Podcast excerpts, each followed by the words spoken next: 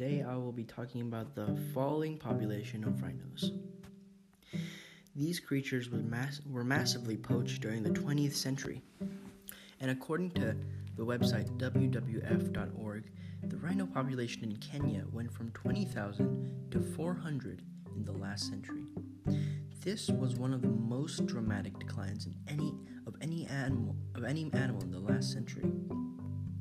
Even now, people are using 21st century weapons to poach rhinos.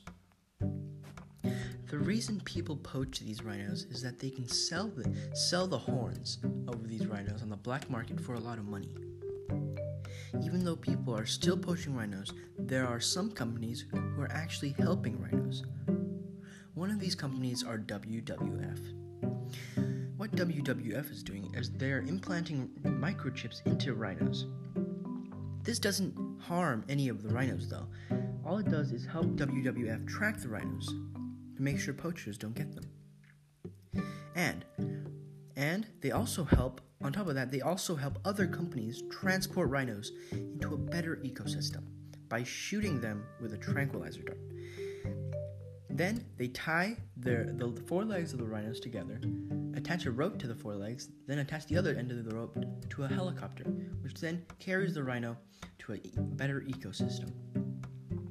Even though the poachers have almost wiped out the whole rhino population, we are actually helping the rhino population rise up again. For example, there were around 20,000 rhinos in 2009. Now, we have over 27,000 rhinos in 2020.